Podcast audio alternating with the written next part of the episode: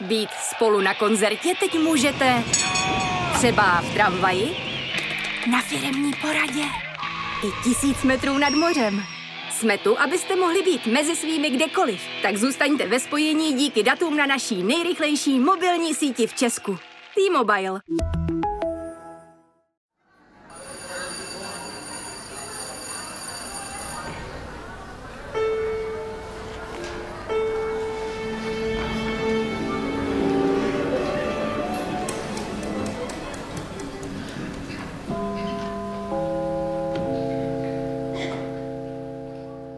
Ahoj, vítáme vás u dnešního Kulturáku. Já jsem Jonáš Zbořil. Já jsem Jana Patočková. A dnešní téma je výletové, samozřejmě s kapkou hořkosti, jinak by to nebylo ono. Vyrážíme totiž do Sudet. Zajímá nás, co tenhle ten kraj vlastně znamená pro českou kulturu. Podíváme se na to ovšem eh, s odborníkem, eh, specialistou, s člověkem, který pro seznam zprávy píše pravidelný newsletter pod čarou s Matoušem Hrdinou. Ahoj Matouši. Ahoj. Ahoj. Já bych řekl, že Matouš je specialista na jemné, delikátní věci, které možná moc lidí nezajímají, dokud si nepřečtou ten newsletter, pak zjistí, že je to strašně zajímavý, včetně prázdných chodeb, že jo. Nebo právě sudet. Děkuju, to jsem psal právě pro tebe, ty prázdné chodby. Děkuji, děkuji. Ještě předtím, než se pustíme do tématu sudet, eh, máme aktuality.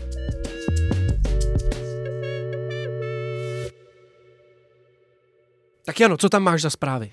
Já tady mám aktuální zprávu. Eh, z neděle na pondělí našeho času se předávaly MTV Video Music Awards. Jsou to jedny z největších, nejpopulárnějších cen eh, v pop music a takovou tu největší scén, tedy video roku, vyhrála Taylor Swift.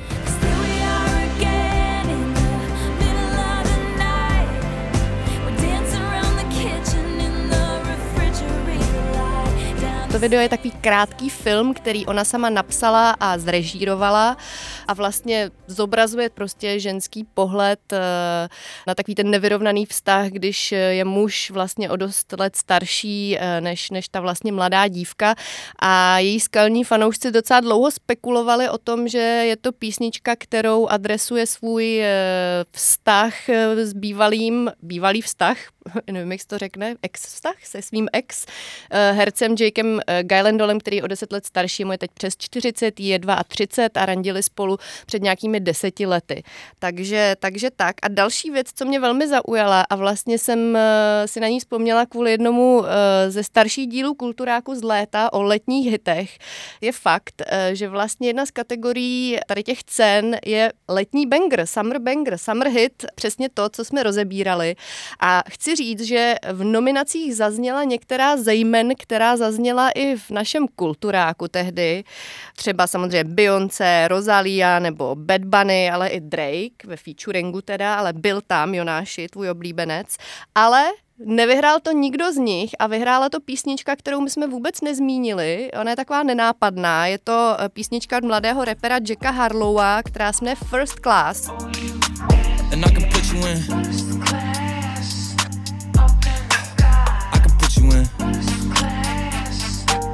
Taková písnička, co má takový ten eh, vibe R&Bčka z nultých let, jestli, jestli, uh-huh. si, jestli no, ti znám, to nějak znám. umím popsat. Takže to není takový to tanečně agresivní, je to takový více jako smooth, ale pořád je to dost taneční a velmi příjemný. Výborně. Já jsem chtěl jenom říct, že Drake je můj oblíbenec, ale zároveň ho nesnáším. Jo? To je velmi komplexní vztah, který k, němu, který k němu mám. Pro mě asi největší událost těchto těch týdnů je ten fantasy podzim, který zahájil Rod Draka. Viděl jsem už konečně první díl, přišel mi hodně dobrý a zároveň za pár dnů přijde už uh, avizovaný Pán prstenů jako seriál. My ho samozřejmě proberem, to je důležité říct. My Pána prstenů i Rod Draka společně proberem snad už v příštím dílu, takže se můžete všichni těšit. Tak a jdeme na hlavní téma.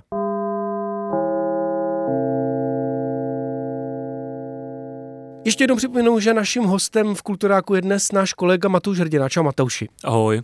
Ty jsi vykopl minulý týden dost zábavný téma o sudetech, protože eh, Ondřej Kobza, kavárník a takový jako člověk mnoha různých projektů, začal ehm, do sudet vozit poeziomaty, takže takový automaty, který přednášejí básně a ty si v tom eh, svém článku mluvil o tom, že je dobrý se na sudety koukat už trošku realističtěji.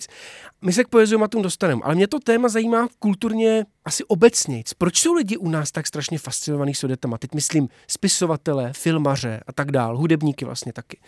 Takže to je to téma, který dneska budeme probírat. Eh, Jano, ty jsi ale taky původem ze Sudet, jestli to říkám správně. Semily se počítají jako Sudety. No, právě, že tak úplně ne. Uh, já jsem si to vždycky trošku myslela, ale ta demarkační linie byla zhruba 10 kilometrů za Semilama. Semily vlastně mají docela zajímavou historii, co se týče právě toho období. Toho sudectví. Toho sudectví, toho hmm. období kolem a po, těsně po druhé světové válce samozřejmě. Tak tomu se určitě dostaneme k tomuto problematickému uh, tématu, ale předtím úplně obyčejná vykupávací otázka. Který film, kniha nebo song je pro vás nejvíc sudecký, Matouši?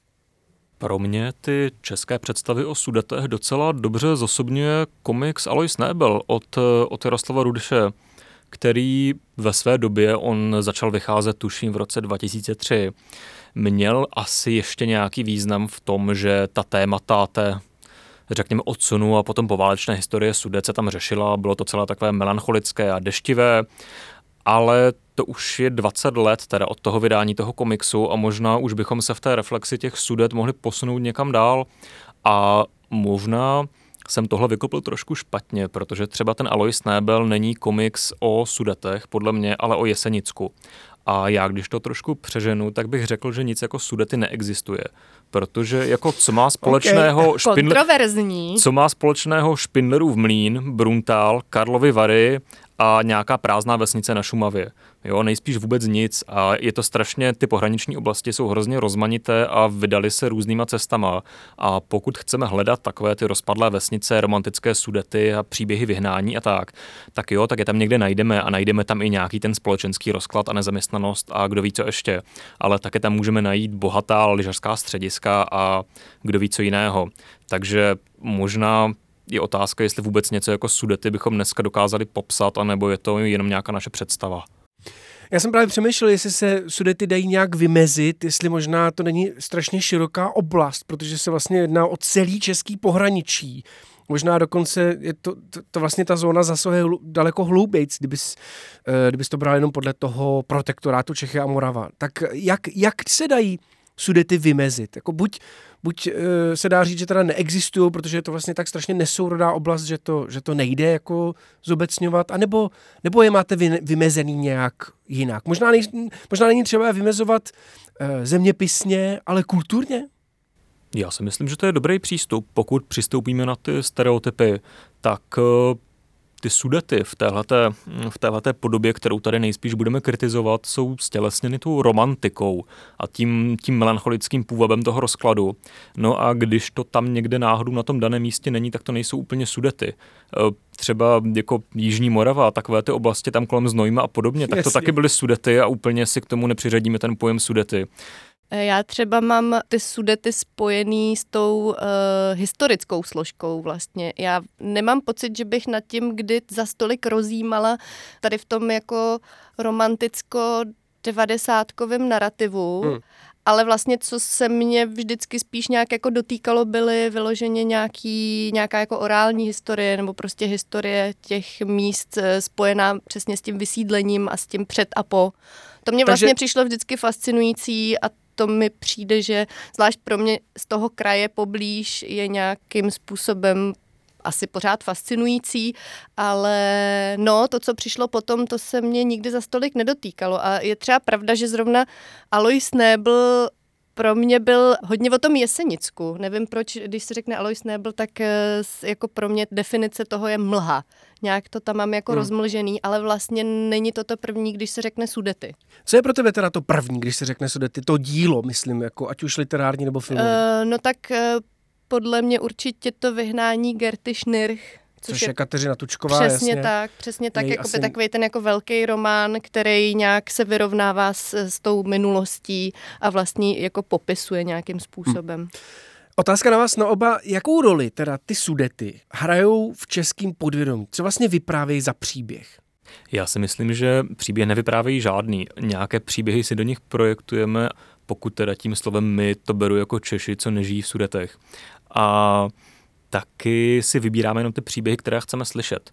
Protože asi podle mě tím jádrem toho, těch skutečných student nebo toho pohraničí jsou ti lidé, kteří tam jednak teďka žijí, kteří nemají moc ten hlas, který by měli mít eh, v reflexi, eh, v reflexi toho pohraničí. A ostatně i ti lidé, kteří tam žili dřív. Eh, já si třeba myslím, že to vyhnání Gerty Schnirich není jako v dobrém slova smyslu úplně dobrý příklad tohohle, o čem tu mluvíme, protože ona Tučková se zaměřuje na nějaké opravdu zajímavé lidské osudy a neřeší tam až tak tolik ty sudety jako takové. Ostatně tak jako teďka v tom posledním románu Bílá voda, který taky primárně není o sudetech, ale o ženách, náboženství, čemkoliv dalším historii ale pak jsou přesně uh, věci, které řeší ty siluety vyloženě jako nějaký fenomén té, té romantické krajiny a tam už to potom často, uh, často začíná skřípat. Mně přijde, že uh, sudety jsou v tom českém vnímání něco podobného jako třeba Balkán jak lidi rádi cestují na Balkán, protože se tam hraje balkánský turbofolk a jsou tam takový ti srdeční lidé a všechny tyhle stereotypy. A když to tam náhodou není a všechno je moderní a dobré a fungující a jakoby západní, tak už to není ono. A mm, podobným stylem podle mě se často přistupuje k těm sudetám, kdy prostě se tam ta romantika a rozpadlost hledá tak dlouho, dokud se tam nenajde. Hmm.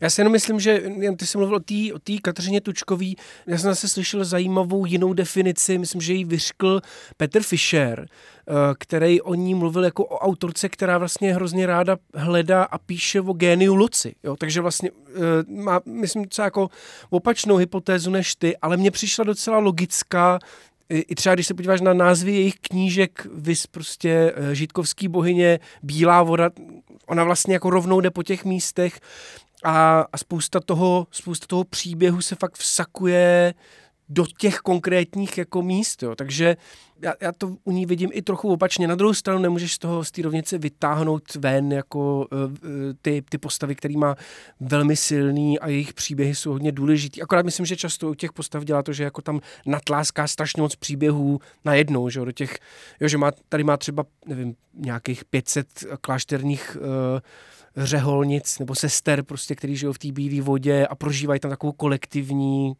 kolektivní historie. Jo. Ale, pardon, zpátky jenom, zpátky, zpátky jenom k Sudet, myslím něco chtěla jenom říct.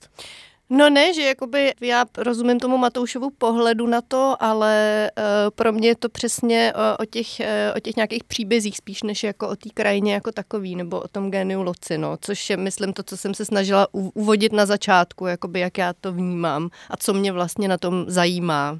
Jo, ale podle mě jsme si neodpověděli moc na to, jako to si do nich teda projektujeme, protože mně přijde, že to je fakt takovej e, neurologický bod český jako kultury, že prostě já mám prostě pocit, že tam se dává celá taková ta jako e, česká vina. Že to, to možná vlastně docela otevřela Kateřina Tučková. Nějaký PTSD si tam projektujeme, prostě nějaký posttraumatický syndrom, který zůstal někde a, a, a prostě jakoby máme pořád pocit, že je v té krajině. Hmm. Já myslím, že k té české kultuře a reflexi historie často patří i taková sebelítost a to neustále vlastně svalování viny za současné problémy společnosti na nějaké domělé historické jizvy a křivdy, které tam teda sice někdy být mohly, ale ono už to bylo poměrně dávno. A zároveň je to nějaké snění o těch starých zlatých časech. V podstatě je to taková melancholie nad tím, jak dřív v nějakých těch teda imaginárních sudetech minulosti bylo všechno krásné a fungující a teďka je to rozpadlé a teďka si teda neseme ty jízvy a ty rány a podobně. Což tím jednak ubíráme agendu sami sobě, protože asi jako současná situace a problémy pohraničí jsou prostě nějaké a nějak se řešit musí a nějakým fňukáním nad jízvami minulosti tam ničeho nedosáhneme. A podobně ostatně Češi přistupují i ke spoustě dalších kapitol své historie, protože ono je vždycky takové příjemnější fňukat a snít do těch starých zlatých časech, než přemýšlet o vlastní současnosti a budoucnosti a ty sudety jsou tohodle jenom nějaká část. Není tohle to Jano trochu případ knihy, kterou si četla v rámci jakoby studií na tenhle ten díl? Rozpůlený dům se ta knižka jmenuje. Já jsem měl pocit, že z anotace to tak opravdu funguje, jakože jedna pohraniční vesnice v Krkonoších, kde dříve žili všichni, jako to jest Češi a Němci v nějakým hezkým, jak se to řekne? Vztahu, nějakým symbioze. Symbioze a pak se to všechno zkomplikovalo. No, mám právě pocit, že um, Alice Horáčková? Alice napsala? Horáčková. Já mám právě pocit, že ono to je taky hodně o tom, uh, nejenom jako o tom, co ten autor jako vypráví za příběh, ale jak tomu pak přesně přistoupí to jako publikum, jestli tam chce vidět přesně tady tu demarkační linii toho a pak se něco stalo a od té doby máme to trauma. A nebo jestli to opravdu chcete číst jako nějakou kroniku jedné rodiny, což je přesně ten případ té Horáčkové a já jsem to tak vlastně brala, ona vychází z nějakých jako vlastních uh, rodinných uh, kronik a příběhů. Ona vlastně, myslím, dokonce říkala v nějakém rozhovoru, že byla jako trochu traumatizovaná nebo šokovaná, když vlastně zjistila, že jeden, jeden z jejich předků byl v Hitlerjugend a, a na to konto vlastně teda začala jako pátrat, eh, co, co, co se teda, eh, co v té rodinné historii má. Mně to osobně přišlo zajímavé, protože to je přesně ten kraj, z kterého já pocházím, ale je to už za tou demarkační linií, ta vesnice Benecko, kde se to odehrává prostě od těch semil dál takže už sudety a přijde mi to vlastně taková jako docela hezky čtivě napsaná prostě rodinná kronika. Jako vlastně bych do toho netahala nic víc a nic míň, ale mám pocit, že k tomu, co ty říkáš, uh, tak ona se to trošku snaží jako udělat plastičtěji a míň černobíle, popsat, že ty vztahy byly vždycky trošku komplikovanější a že to nebylo vlastně tak úplně jako jednoduchý, jak se možná některé ty narrativy snaží říct, nebo jo. se to snaží zjednodušit. Jako mně se to hlavně četlo hodně easy, což mi přijde vlastně jako velký plus, no to má jakých, to je 800 stran, je to docela bychle, ale čte se to fakt hrozně samo, no. My se o té mitizaci a jakoby kýčovitosti sudet bavíme zatím poměrně abstraktně. Můžete mi říct nějaký dílo, který podle vás má trochu vinu na tom, že máme eh, sudety opředený v hrozným mýtu? Mně napadla teďka ta druhá fáze vytěžování sudet, protože ta první to byla taková ta romanticko-melancholická, kdy to můžeme zhrnout do toho, že se vzpomíná na odsun a na Němce. A pak je tady ta druhá, ta exploatace té jakoby chudoby a rozkladu domělé těch současných sudet.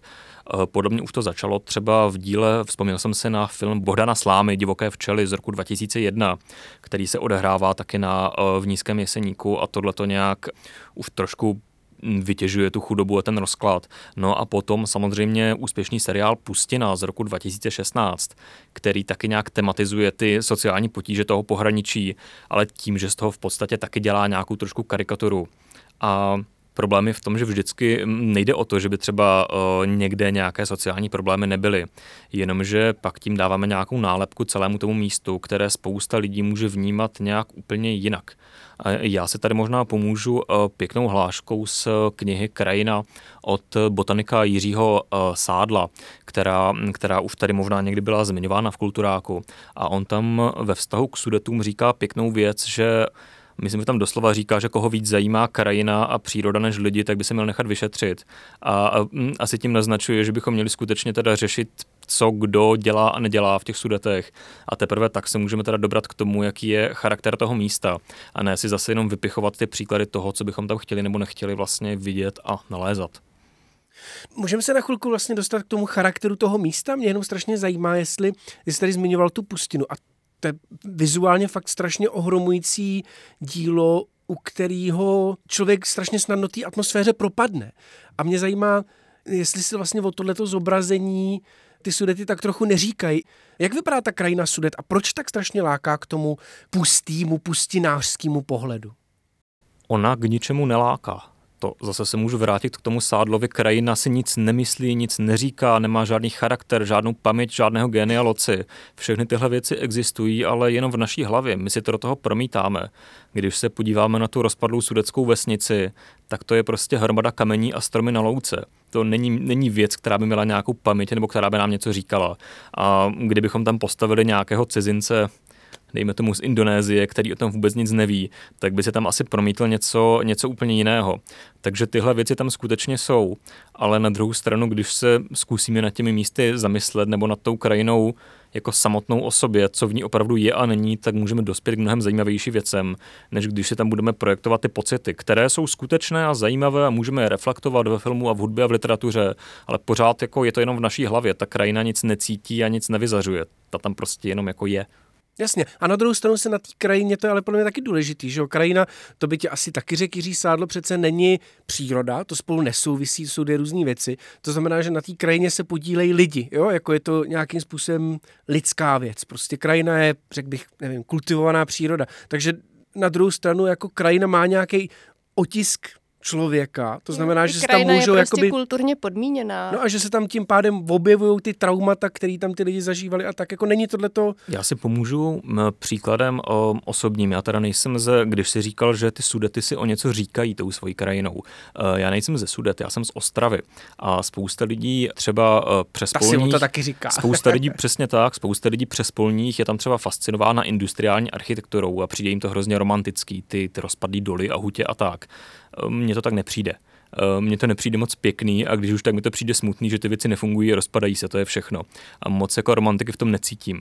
Jo, takže já bych, eh, to mi právě přijde takový trošku vždycky nefér vůči té místní krajině a těm lidem, kterým, kteří v ní žijou, když eh, jako podsouvat tam, že si krajina o něco říká. On třeba někdo vidí ten pustý sudecký kopec a chce tam postavit sjezdovku a vydělat si tím peníze. Jo, a vidí to jako takhle. Jo, takže podle něj si to asi říká o něco jiného, no a někdo jiný si myslí, že to říká o poeziomat, který bude vzpomínat na odsunuté Němce. Jo, ale jako ty, to, co si do něčeho projektujeme, může být fakt docela různé. Máš příklad díla, nebo i ty, Jano, který Sudety ukazuje úplně jiným způsobem, než, než ho ukazuje, nevím, Alois Nebel, Šmitke eh, nebo třeba Pustina a tak. Je, už jste našli dílo, který by právě šlo úplně proti tomu stereotypnímu pohledu a tomu, co jsem tady říkal, že ta krajina Sudeci o to říká? Já si myslím, že tahle otázka nemá úplně jasnou odpověď, protože pro mě by takovým dílem mohlo být něco a určitě bychom něco našli, co neřeší jakoby ty sudety, ale odehrává se v sudetech lépe řečeno, uh, on asi určitě no, existují jasně. jako příběhy lidí, kteří uh, žijí v Liberci nebo v Jeseníku nebo uh, na Šumavě a řeší třeba to, že se rozvádějí nebo za co zaplatí hypotéku a to, že se to odehrává jako v pohraničí, tam třeba nehraje nějakou silnou roli, ale tu realitu to nasvětluje nějak jinak. Jo, a taková díla bychom, bychom asi našli. Jo, asi není potřeba cokoliv, co se děje v nějakých pohraničních oblastech, jako vidět prismatem jako toho, že je to v Sudetech nutně, Jasně. nebo nějaké historie. Já někdo by potom na to musel nalepit tu nálepku, eh, i když jako neočekávatelnou, eh, že to je sudecký román, že, že to je romance Sudeta úplně jinak vlastně. Takže možná, že to je víc potom věc nakladatele nebo, nebo Přesně někoho. tak, ta, ta hm. nálepka funguje, protože lidi mají rádi eh, romantiku a melancholii, to ty věci zkrátka prodává a ona ta romantika a melancholie se v Sudete hledá jednodušeji, než kdybychom ji hledali třeba v Přerově nebo v Benešově. Asi bychom ji tam taky jako našli, kdybychom se snažili, ale prostě na té záložce té knihy ten sudecký román opravdu asi působí nějak na první pohled víc atraktivně.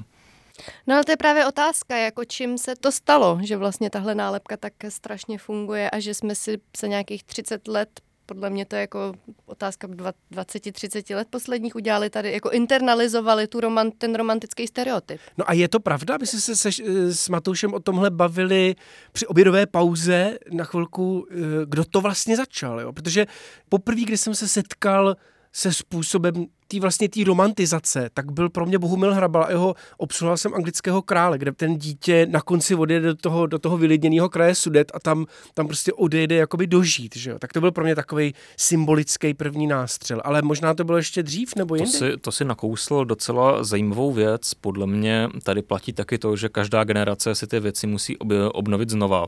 A v Česku to bylo ještě podpořeno trošku složitým historickým vývojem. Eh, ať to zkrátím, ty věci se začaly řešit už v 60 letech. Eh, napadly mě třeba eh, knihy a pak podle nich ty filmy od Vladimíra Kernera, jako Adelheid, Záněk samoty Berghof a podobně, které už tohle řešili v, v 60. letech, kde to bylo asi o to palčivější, že to psali lidi, kteří ty události zažili a bylo to nějak víc v živé paměti.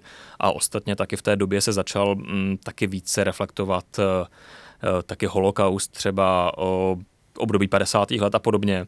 No a pak to samozřejmě eh, z historických důvodů nějak usnulo a pak se to vynořilo znovu po, mm, znovu po revoluci, kdy tady byla jasná potřeba ty zamlčovaná témata znovu vytáhnout, ale ona už jako jednou prodiskutována byla a pak je tam otázka, mm, jestli ta další reflexe k tomu ještě něco přidává, anebo už je to mm, naopak jenom to rozpitvávání té uh, té, mm, té jakoby romantiky bez toho vnitřního obsahu. Jasně. Jestli to nezalehneš tím, tím tématem, který už ty sudety vlastně dávno A naopak jsme tady zmínili třeba ten pozitivní příklad uh, té tučkové, která jakoby v, na první pohled dělá to též, nicméně si v tom byla schopna najít nějaké zajímavé příběhy, a jiný náhled, který úplně nespadá do té stereotypizace těch sudet jako nějakého fenoménu. Pojď ještě vysvětlit ten poeziomat, prosím tě, proč teda jede do sudet a, a jak moc to zalehává tuhle tu, tím, ty sudety zase tím, tím mýtusem tým opuštěný úplně krajiny. zalehávají uši, jenom si to představím. já, se, já se asi omezím na fakta. Tenhle ten projekt, který tuším teda uh, je veden Ondřejem Kobzou, instaluje na různých místech v Česku ty poeziomaty, které většinou teda vypráví poezii a teďka uh, bylo, tuším, sedm těch poeziomatů instalováno v různých lokalitách, právě poblíž různých těch eh, rozpadlých nebo opravovaných kostelů v těch bývalých sudeckých vesnicích, většinou někde na Šumavě nebo v západních Čechách, tuším. A ty poeziomaty vypráví taky příběhy těch uh, odsunutých lidí, jsou tam nějaké tradiční zpěvy a nějaké další věci, které se vztahují k tomu místu. A údajně to teda bylo vytvořeno ve spolupráci s nějakými místními spolky, dobře, ale jako otázka je, což samozřejmě neznamená, že by vedle sebe se nemohly dít dvě různé věci, ale jestli je tohle věc, která by měla nějak jako reflektovat kulturu sudet, která by podle mě měla být nějaká aktuální a živá a reflektovat tu současnost a nejenom vzpomínání na minulost. Já předpokládám, že někde v Tachově nebo v Kašperských horách je spousta místních kapel a literátů a básníků a podobně, kteří tam něco jako dělají a kteří by si asi zasloužili reflexi tímhle způsobem Možná, uh, možná taky, což neznamená, že bychom neměli vzpomínat a neřešit, co se na těch místech stalo, ale zároveň by to nemělo nějak definovat ten současný kulturní rozvoj toho, toho místa. No já bych v tomhle uh, zase zmínila ty moje rodné semily, respektive já jsem se narodila v Jelemnici, což je taky v tom rozpůleném domě jedno z míst. A ano, pořád se bavíme o nějakých 10 kilometrů dál od sudecké hranice, ale zrovna přesně si myslím, že to je eh, město, který se v posledních pár letech eh, snaží hodně, nebo hodně vlastně kulturně jakoby žije, docela aktivní. Organizuje se tam Focus Fest, takový festival mladého umění a, a, a filmů, je tam obnovený kino, prostě původní, kam vlastně ty pořadatelé vozí i mladý filmaře na debaty a tak. A vlastně pro mě je zrovna tohle takový ten příklad toho v uvozovkách uvozovkách oživování, to je strašný slovo, ale toho vlastně jako běžného kulturního života, který by, který by vlastně měl být nějakým způsobem běžný, normální, eh, kdekoliv vlastně eh, jako po, po Česku, kde nějaký to publikum je a roste, je tam vlastně jako spousta mladých lidí, je to vlastně takový kraj, který je hodně, je takový jako um, umělecky založený v uvozovkách, protože v Železném Brodě je střední sklářská škola, od tam se vlastně rekrutuje spousta lidí jako na Umprumku a podobně. Má to vlastně tady tu tradici a, a myslím si, že tam je vidět, jak, jak, nebo jak já si představuji zase ano ze své pražské privilegované pozice, že by to mělo vypadat, nebo mně to připadá vlastně, že tak nějak by to mělo fungovat. No a když se bavíme o tom současném životě v Sudetech, tak k tomu patří právě i ti v uvozovkách Němci a po případě taky Poláci a Rakušané a obecně ten přeshraniční styk, který ve spoustě těch míst pořád funguje. Třeba zejména v Krušnohoří a, a taky asi i jinde. A pokud už je to pohraničí a je definováno tím eh, střetem nebo spíš stykem a spoluprácí těch dvou kultur, tak je dobré se dívat na to, co se tam doopravdy děje a neděje, protože taky myslím, že třeba současní Němci žijící třeba v Krušných horách nebo v Bavorsku, tak se asi na otázku sudeta toho místa dívají úplně jinak, než třeba potomci vyhnaných a lidi, kteří zažili ty, ty samotné události, kterých už taky moc není. A pak je tam taky třeba ten styk s tím, s tím Polskem, který asi není třeba úplně valný v tom českopolském, sudeckém pohraničí a podobně. A to jsou taky nějaké věci, které ten prostor definují a moc o nich nepřemýšlíme, protože spíš radši se kocháme tím, co se stalo před 80 lety a ne tím, jak se třeba ty kultury a národnosti v tom prostoru potkávají teď. No vidíš, tak eh, to je myslím docela hezká tečka a dobrá pointa za tím naším dnešním snažením udělat ze Sudet něco víc než jenom opuštěný, romantický a hezky vypadající místo.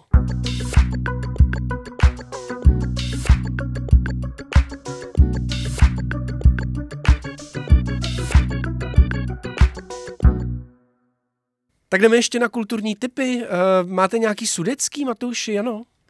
Nemám sudecký, ale určitě dám včas vědět, až se bude blížit Focus Fest v Semilech. Pořád říkám, nejsou to sudety, je to kousek, aby mě pak nikdo neosočil, je to kousek od té hranice. Mám uh, takový Gen Z typ, mám TikTokový typ. A ty máš Výborně. nějaký sudecký? Hele, já mám uh, jeden sudecký a jeden finský. Jednak zvu na festival Jesnění, což je sudecko-kulturní festival, který má druhý ročník 8. až 11. září. V Jeseníku líbí se mi hodně, že kromě hudby je tam spousta básníků a spisovatelů a to já mám rád. A můj finský typ, uh, já jsem se rozhodl, že prostě budu teďka uh, sledovat hlavně kulturu ze severu, takže si teď pouštím uh, skvělou desku od Pávoháriu, jejíž jméno ale nedokážu vyslovit. Každopádně chystám si k tomu přečíst skvělou knížku od Tove Jansson, která se jmenuje Fair Play a je to prostě o dvou starších kamarádkách, který si většině věku povídají, dělají si bifteky a, a, a kreslej a píšou povídky. Je to prostě taková hodně feel good severská finská kniha. To je krásný. Já jsem se rozhodla, že už eh, jsem občas kulturou tak přesycená, že jediné, co zvládnu, eh, jsou TikToková videa, ale i to je vlastně kultura, popkultura. Eh, rodí se tam zajímavý obsah a já bych určitě chtěla doporučit kanál TikTokový, který se jmenuje Sylvanian Drama a stojí za ním 21-letá tvůrkyně Thea von Engelbrechten, to je skoro sudecké jméno, ale nevím, Ale možná je. německé, ano. E, ano, možná, ale tak nějak se to jako hodí, to jméno úplně do našeho tématu. A je to kanál, který ona zprovoznila e, zhruba před rokem a sdílí tam taková krátká videa, takové, takové příběhy, ve kterých e, v hlavní roli jsou e, takové sběratelské plišové figurky, právě ty Sylvanians, to jsou takové, to takové jako nostalgický pozůstatek z 90. let, kdy to byla taková věc, která se masivně sbírala, hlavně tedy v jako Americe, Cčka, v Británii. Jo. Něco jako C, ale takový malinkatý eh, plišáci, no jako v, hlavně v Americe eh, byl prostě je velký fenomen těch z těch sběratelských prostě panáčků, plišáčků věcí a ty Sylvanians opravdu, ač původem z Japonska, tak velmi bodovali. Tady ta Gen Z eh, slečna vlastně pravděpodobně někde doma našla tady tu obrovskou sbírku, včetně těch domečků a tak a ona s nimi vlastně hraje takové scénky, jak, do, jak kdyby to byly seriály. No, výborně, výborně. A je to opravdu hrozně vtipný, má to, má to humor, uh, velmi uh, občas jako černý humor, ona tam vlastně dost často glosuje nějaké společenské vlastně jako fenomény a nešvary, když prostě jeden plišáček říká tomu druhému, ty si strašně stloustla, mě, neměla bys takhle moc jíst, já když jsem byla ve tvém věku, tak jsem byla bezdomovec, což bylo Zajímavý, skvělé, to je pro, což bylo opravdu. skvělé, protože jsem neměla na jídlo a nemohla jsem tak stloustnout a nebyla bych tak tlustá jako si ty. Je opravdu velmi ostrá, do toho používá ty uh, emotikony nejrůznější, takže ono to působí tak rostomilé, ale je to vlastně docela, uh, docela až nepříjemné a, a hodně to si myslím říká jako něco o Gen Z o a o světě a o Jasně. současnosti a přitom je to moc vtipný. Matouši? Já to stáhnu zpátky do mainstreamu trošku. Dokoukal jsem na Netflixu Sandmana, adaptaci slavného komiksu Neila Gaimana a je to moc pěkný. Setkalo se to ze spoustou kritiky, která myslím ale úplně nebere v potaz, že za prvé ta komiksová předloha zas možná nebyla tak geniální, jak si lidi myslí, když ji četli, když jim bylo 15. A za druhé Netflix jako už dneska není platforma známá kvůli nějaké špičkové tvorbě, takže ta laťka je tam přece jenom trošku níž a v rámci téhle laťky je ta adaptace velice povedená, takže ji určitě doporučuju. A navíc to teďka vypadá, že asi budou snad i nějaké další série. Bezva. Jakou laťku má podle vás kulturák? Máme ji položenou vysoko nebo nízko? Jak se vám líbil dnešní díl? Pište nám na Instagramy a Twittery. Přidávejte nám určitě sudecký kulturní typy, a tě můžeme vyhodit na naše různé sociální sítě a tak. A pište nám samozřejmě hodnocení i na podcastových aplikacích a vůbec prostě moc díky za jakoukoliv zpětnou vazbu. Říkejte kamarádům v Sudetech i jinde. Moc děkujeme. Kde nás můžete slyšet, Jano? Můžete nás slyšet eh, ve všech podcastových aplikacích, samozřejmě na Seznam zprávách a v podcasty.cz. Bezvadný. Moc díky, že jste doposlouchali až sem. Těšíme se na vás zase v příštím díle. Díky Matouši, bylo to moc zajímavý. Díky, ahoj. Ahoj. Ahoj.